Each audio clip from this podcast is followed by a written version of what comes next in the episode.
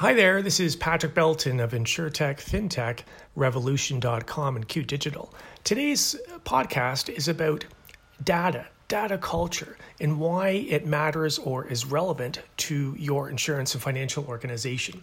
So I'll go through a series of numbered bullet points to get you thinking about the subject.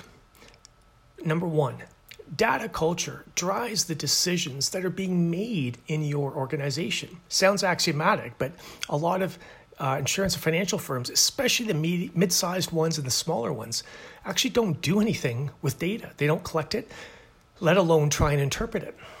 The data that you are collecting at your firm has a singular purpose, which is to make better decisions, informed decisions. Number two, there has to be a commitment from the senior executive team, from the leadership team at your organization in terms of harnessing data. Otherwise, culture at your firm and the resultant decision making process is going to drift.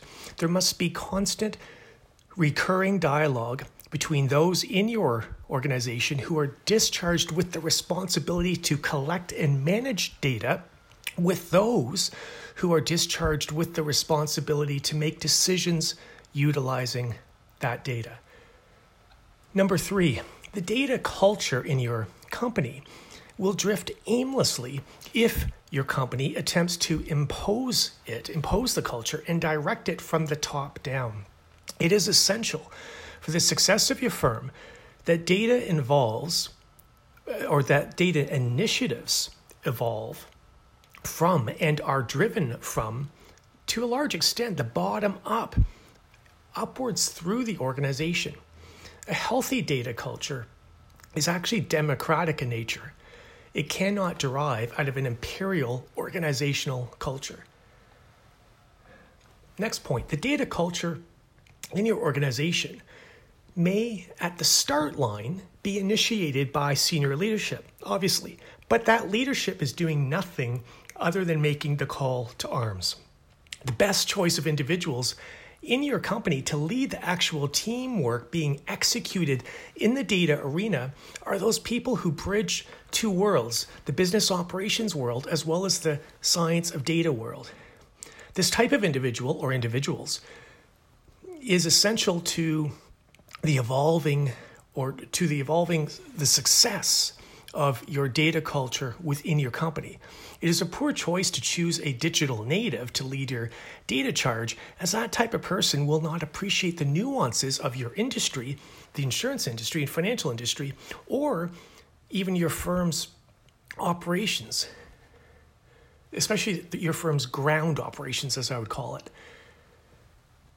Next point. While our economy is gradually shifting to that of being an ecosystem economy, it would be a poor strategic choice of your leadership to choose to willingly share your data in the near term. Yes, we do reside in an interconnected world, obviously, especially increasingly so, and a world that is becoming more connected literally with every month that goes by, with emerging technologies entering our lives. However, that does not mean that it is always wise to openly share your proprietary data. Clear boundaries must be established in this regard. Prudence in decision making is the key operative word when it comes to this sharing data. Your data is your competitive advantage, so be careful about sharing it willy nilly with others in your industry. But there are times when that's necessary to advance your corporate objectives. Next point the development and the fostering of the data culture in your company is dependent upon locating the right people talent as well as integrating that talent into your company. Hiring and locating this talent cannot be left to human resources professionals, as this will ensure failure in finding all of the right talent to successfully, to successfully integrate.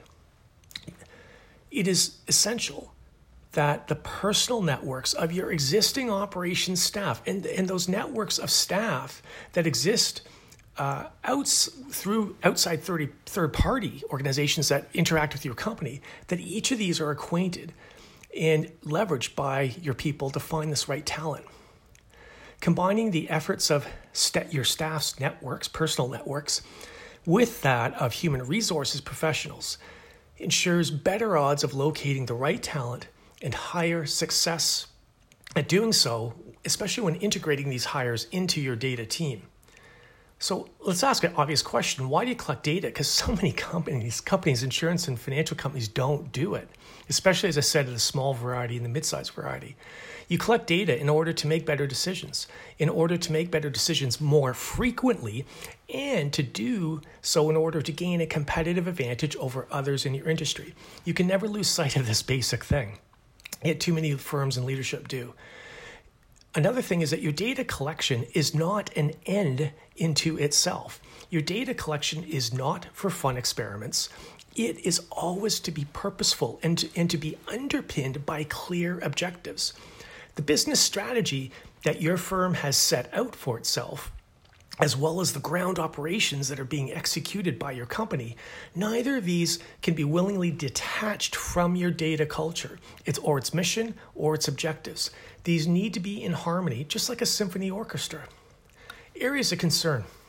Are there areas of concern that your firm needs to be alert to?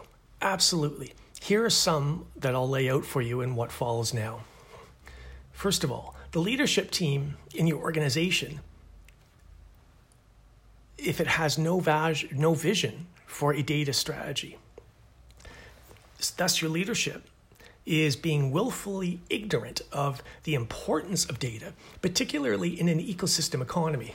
Or it may be the case that your leadership team has a foggy vision of data culture and execution of that, emanating from a lack of discipline or simply due, as I already said, to ignorance. In either case, in the ecosystem economy, the digital economy, wherein we are so dependent on aggregated harnessing and leveraging of data, it is crucial to your firm's viability and success that such leadership is either replaced outright or is cornered in some fashion with the notion that some sense will be knocked into them. What I've seen from personal experiences in the business world, especially in the insurance industry, is that what I call this above this ignorance and lack of clear vision stems from leadership that is confused as a result of conflating traditional data employment, which stems from business intelligence and reporting, and advanced data employment, which is associated with predictive as well as prescriptive tools, i.e., artificial intelligence or machine learning. Such a leadership team has failed to comprehend the basics of predictive data. This also means that Leadership has failed to identify the most basic of problems to be solved by data, and this is usually compounded by an additional failure to staff the data teams with the right people. So that's it for today's podcast. Uh, this is Patrick Belton of InsureTech, FinTechRevolution.com, and Q Digital. Till next time.